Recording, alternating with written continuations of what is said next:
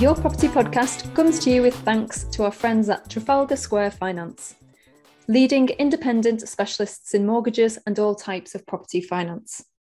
Whether it's buy-to-let, development or bridging finance, Trafalgar Square can help you organise your funding for your next property project. Exclusively to listeners of Your Property Podcast, Trafalgar Square offer a free one-to-one consultation. So whether you are a portfolio landlord looking to raise funds on your existing portfolio, or if you're just starting out and want to find out if you are eligible for a buy-to-let mortgage, Trafalgar Square Finance can help. It's easy to book with one of their experienced consultants by simply visiting yourpropertynetwork.co.uk/finance. You can find this link in the show notes for more details. Hello and welcome to Your Property Podcast. Today is the 29th of March 2022. My name is Michelle Cairns, and with us today we have got Simon Duckworth. Hi, Simon. Hi, Michelle. How are you? Really well, thank you. And good to see you. Good to have you on today. So a little bit of background for people who don't know you. You are an auction specialist, a consultant and director for Triangle Property Solutions. You've got lots of experience in different property investments, so everything from HMOs to single lets, buy, refurbish, refinance. You've got quite a wealth of experience, and as your specialism is auctions, that could there's so many different types of properties that turn up in auctions, obviously. So am I right in thinking that your strategy is anything with a margin? Yeah, pretty much. I'm based in Leeds, but cover sort of West Yorkshire and a bit of North Yorkshire, so not too fussy on where it is, what it is.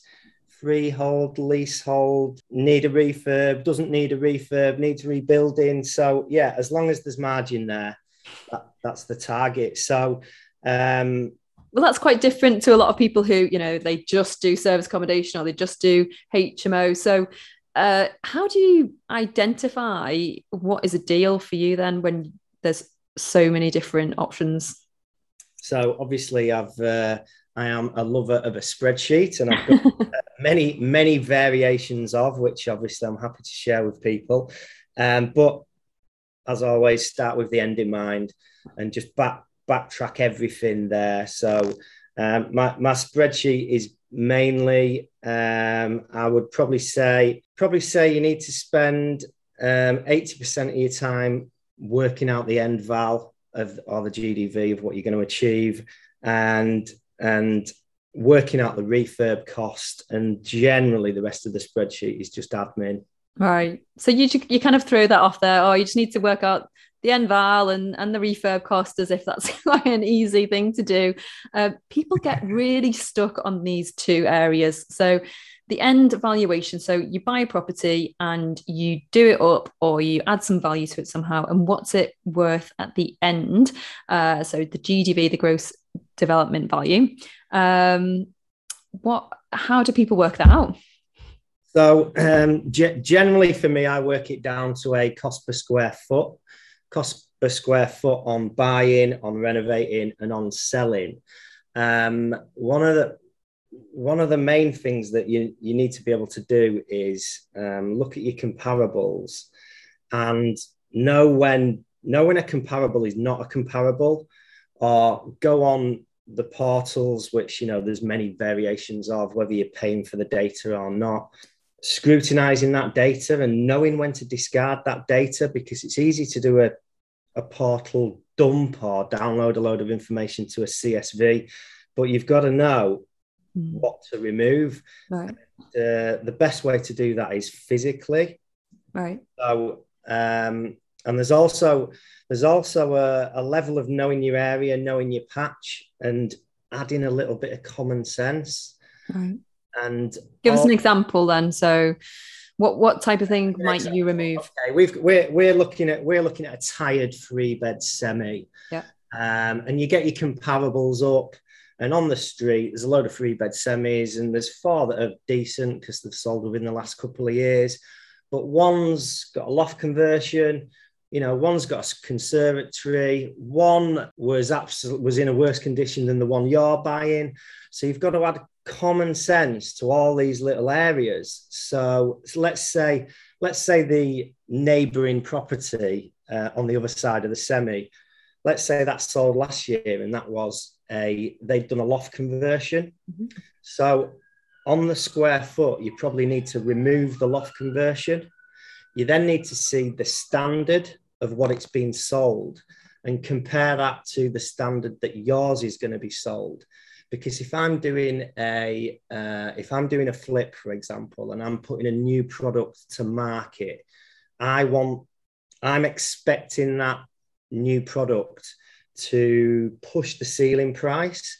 It's going to have, you know, a usual renovation. Let's say I'm spending, I don't know, 60, 70 grand on the renovation. So it's going to be pristine, you know, new bathroom, new kitchen, lovely plaster, beautifully decorated, well-dressed.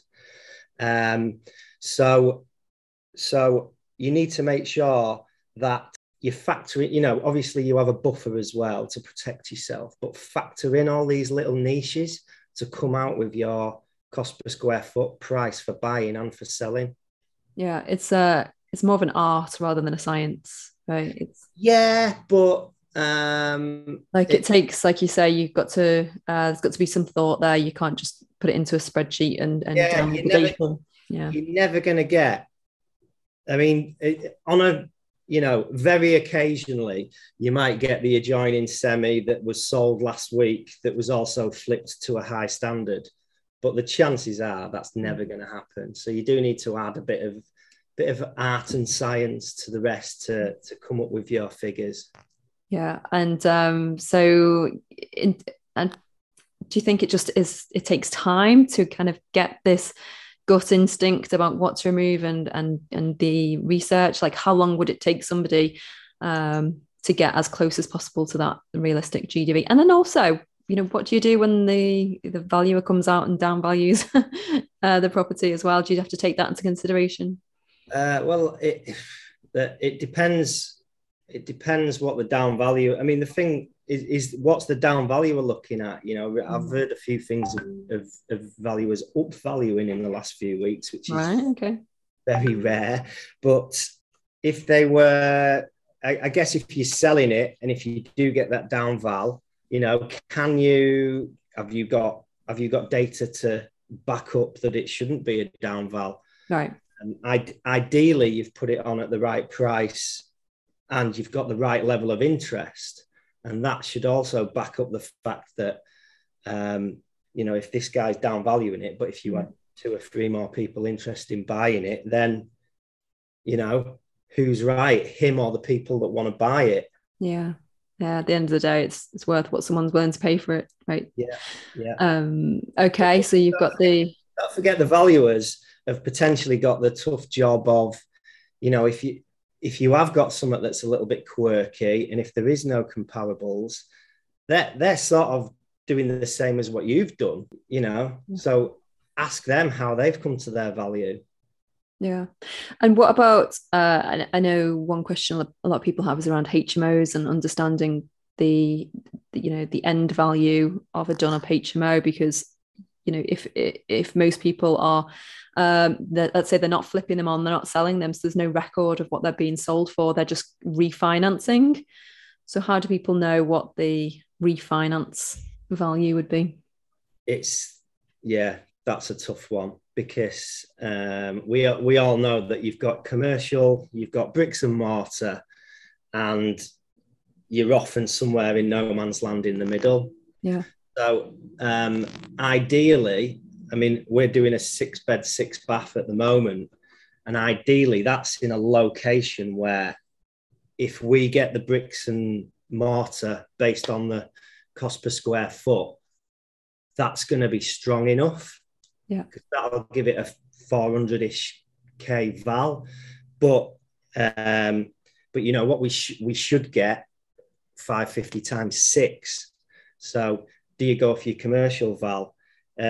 Yet again, you know, you're better off speaking to a broker about this one. But we, you know, do we name names on here?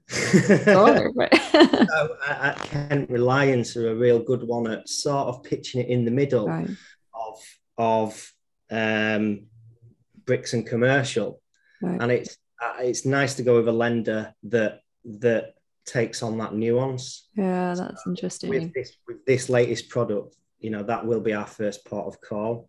But do you personally, when you're working out your numbers, do you go for the bricks and mortar and then anything else as a bonus as a commercial valuation? I would, yes. Right, okay. Yeah, just to... But yet again, how far do you go with a common sense approach? You know, if you're so the HMO products that we do, we don't squeeze a house. You know, we wouldn't we would, you know, the sort of HMO that we would have done 6 or 7 years ago, we've moved away from. We want really good size rooms, really good size en suites. We want a top quality product, and obviously now we've got a lot more experience. Is you know, we renovate the house as much as we can under PD, right? So we might be taking away what was a living room and a dining room, but when you've added another 25-30 square meters to the ground floor, you're still not taking away from the communal space. Right, feels really big. Okay, so well, let's move on to the refurb then. Another tricky one, that especially with the prices going, you know, as they have been a bit crazy lately. So how do you work out what the refurb cost is going to be, let's say on, you know, on that HMO where you're converting from a house to HMO, you know, with trying to find a builder, never mind letting them get a quote? Yeah, I mean, I've done a couple of site visits this morning, and battens and insulation for some, you know, internal walls out of stock. We're having to wait, and you know, that's just today's example of what it's like out there for the builders. Delays. What you often end up doing is they haven't got the normal product, so you'll pay additional money for a better one. Right. We've done that in so many situations, and you know, things drag on. The clearest way to cost one up is obviously experience and having done a previous, you know, numerous previous ones. You can use cost per square foot, cost per square meter. One thing I would say is any portal that I've ever looked at where you can do where there's an option to select HMO valuing, you can't. In my opinion, you can't trust any of them. Yeah. You've got to know it. You've got to do it yourself. You've got to figure it out yourself. You've got to cost it up yourself. You've got to do it the long way round or the hard way. Yeah. Make sure you're doing it right.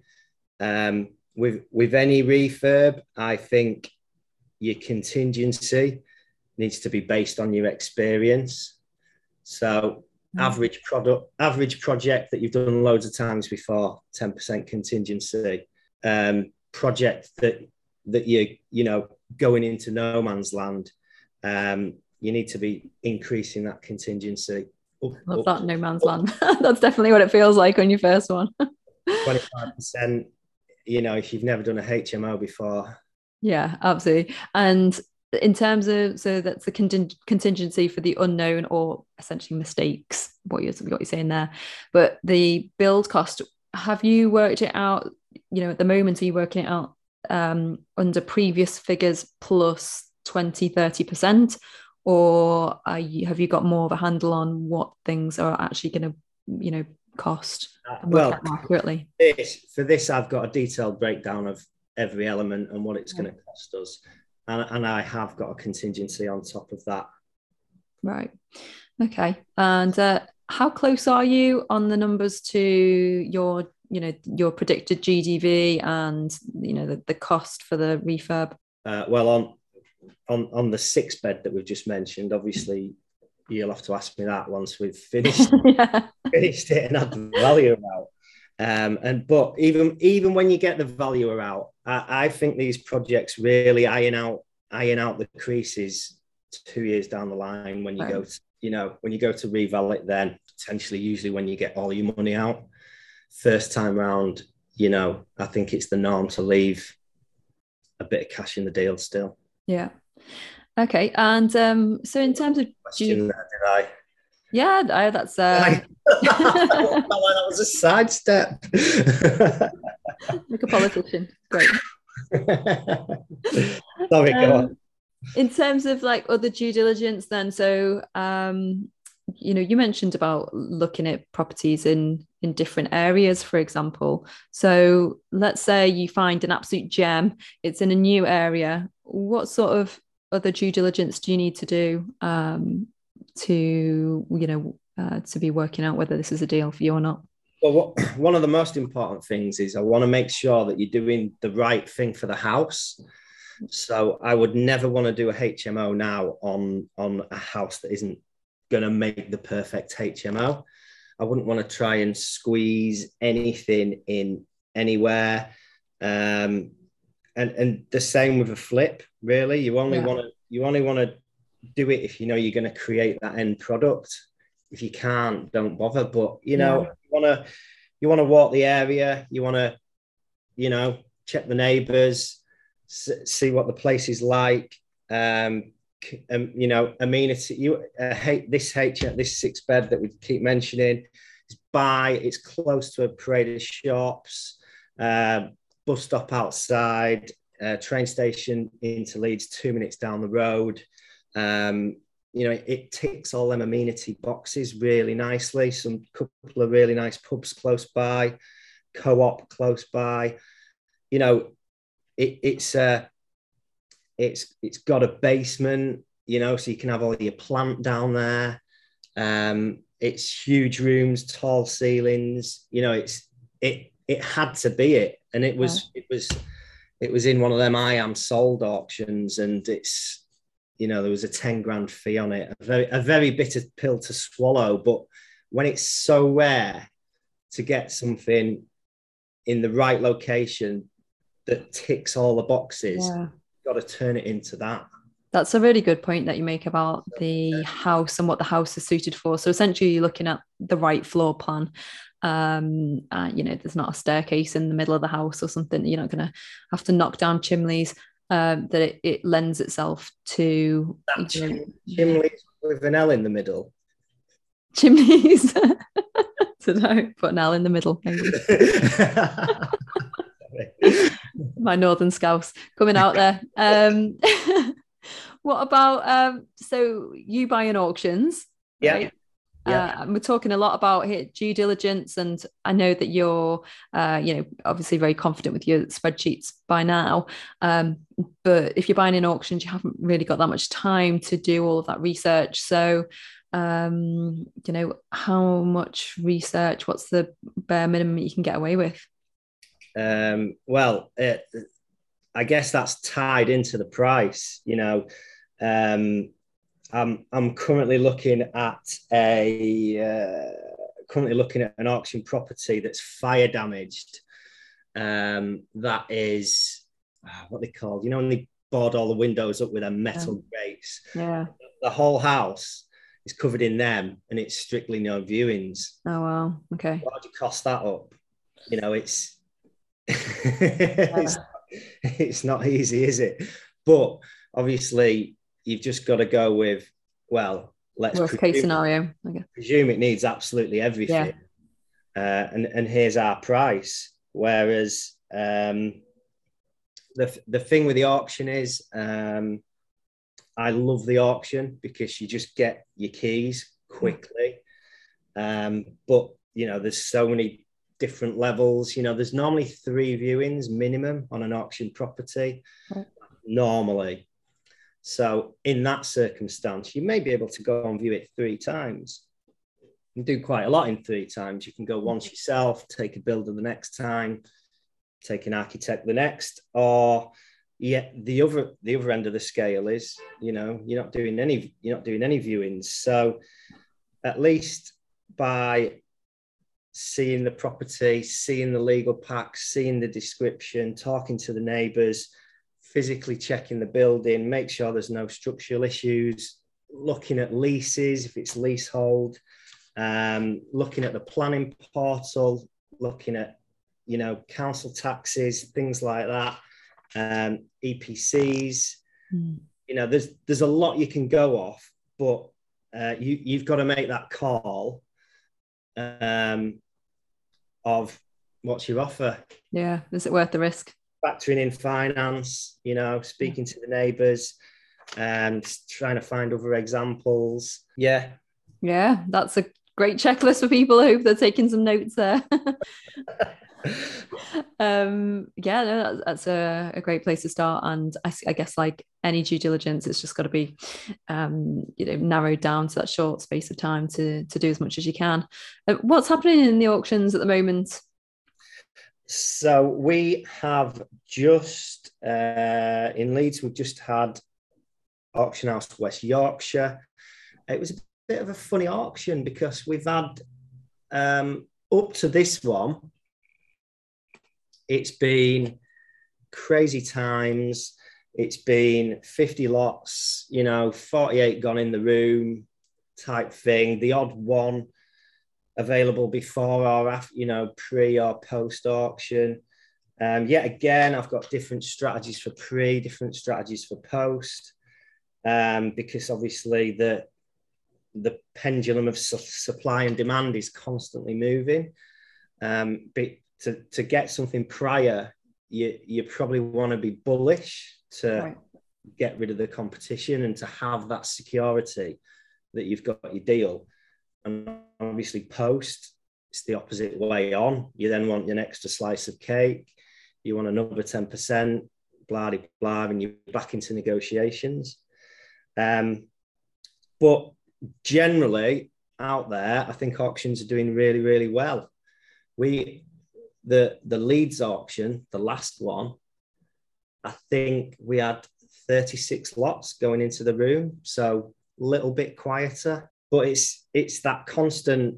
It's like when an auction does well, it pricks everyone's ears up to think, oh well, maybe we should get rid of ours now. Yeah. So it's like self-perpetuating, and the amount of times that you see something sell that does well, and then another one on that street goes, and then one on the next street goes, and then, you know, so it's, people are always obviously keeping their eyes out.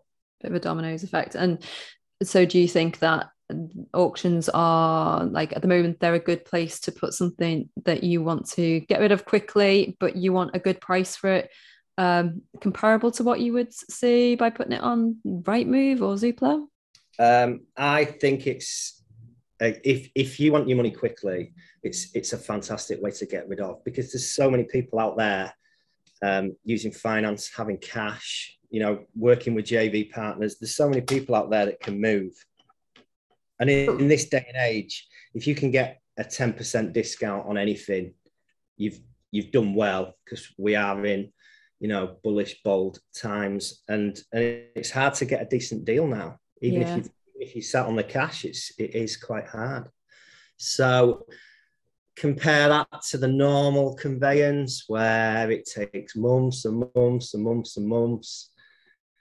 You know, you could put something in an auction for, let's say, 10% less than what the estate agent wants you to sell it for, and then it's down to the market to, you know, justify what it sells for. You've potentially got the chance of it doing better and being sold in 20 working days.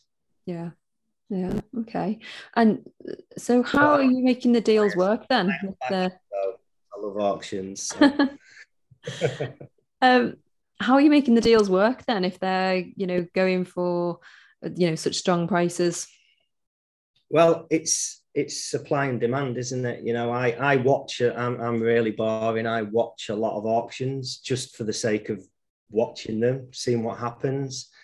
If things don't sell, you know, it's always a new opportunity. Right. My last purchase didn't sell, and I bought it within hours of it not selling at a newly agreed price.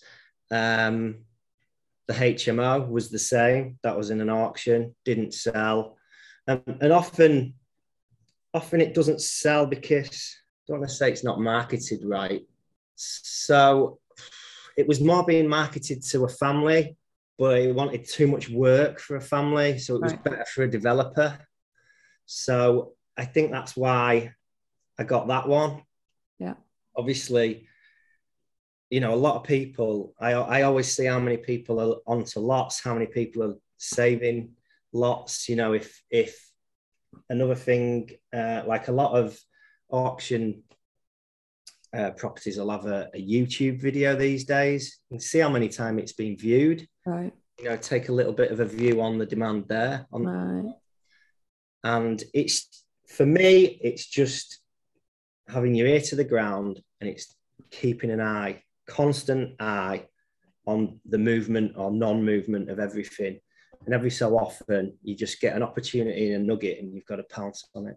All right. And yeah, just before then you mentioned about putting an offer in a few hours after it hadn't sold at auction. What does that look like? So are you in the room? Are you online? How do you make that offer? Is it direct to the vendor, or is it through the agent? All right. Okay. So yet again, I'm a bit OTT on the auction. So I've probably already done my numbers on it. Right. Watched it not sell. So I already know my number. Right. And, you know, if your number is potentially below the reserve, as soon as something doesn't sell, you can find out the reserve. How do you do that? You just ask, you just pick up the phone. Yeah, just speak to the, speak to the auction house. Ideally ask to speak to the valuer that valued that particular property, because that valuer is usually the one that has the relationship with the vendor. Yeah. So, yeah. Okay. And so let's say the price that you want to buy it for is still lower than the reserve. Then, you know, what sort of, what does that look like in terms of what you say? Yeah, okay. Do you just go straight in at the price you want, or do you try and be cheeky and go even lower? No, just, you know, valuers are lovely, normal people just doing their job. You know, don't be, just, you know, have a conversation with them just like this. You know, it's their job to work for buyer and seller. You know, they're in the middle. They want everyone to be happy, and they want to, you know, they want to shift the lot. So, you know, ask the valuer if he'd be happy to put your offer forward, which if it's just not sold, he will be more than happy to put your offer forward. Yeah. As long as it's not too silly. So yeah, work with them. Okay, good. All right then. And how do you see the auction market going, you know, for the next year or two? You know, are there any trends that you think are on the way, or? I just can't see anything changing really. I can't see any crashes on the horizon. You know, when inflation gets mentioned, people want the money in bricks and mortar, don't they? Yeah. And, you know, we've got inflation coming right here, right now. So, yeah, I can't see any changes, and I can't see any crashes. Right. And what do you think is your, what's your ideal property then to buy? That's a very good question. All those sources listening now. Well, it's sort of we sort of started this pod, didn't we, with what deals do you do, and there isn't an ideal one. So the HMO that we've mentioned slightly, the 6-bed, 6-bath, extended under PD, that's a 200k purchase with about the same spend. No, sorry, 200k purchase with about a 120 spend, so 320-ish all in. That's a perfect deal. That my latest flip, it was an auction purchase, post auction, wants a 20k spend. That's a flip. Both as perfect. And what sort of margins are you looking for as a like bare minimum? Well, on the HMO, you know, the aim is to leave as little cash in as possible, but until we've had that all important valuation, once it's fully tenanted, we won't know exactly, but I'm very confident that it'll be good. And then for a flip like that, for a quick in and out 6 month flip, at my minimum margin's 20k. Yeah. Okay. And you know, with, I know you say about inflation and the, you know, you feel like the market's going to be strong. Do you have a time period on deals that, for example, you want to be in and out kind of quickly within 6 to 12 months, or are you looking, you know, are you happy to do a project that might take 18 months or more? Yeah, I'm happy to do a project that takes longer, you know, a bigger beast, so to speak. I do bigger stuff that we've not mentioned. It's all about the exit strategy, I guess. Yeah. We are looking at 37 units, which is a big commercial office to resi building. But yeah, that's a much bigger spreadsheet. But we're not tempting fate talking about that one, right? Separate podcast on that one. We'll come back to that one. Yeah. There's no ideal. So okay.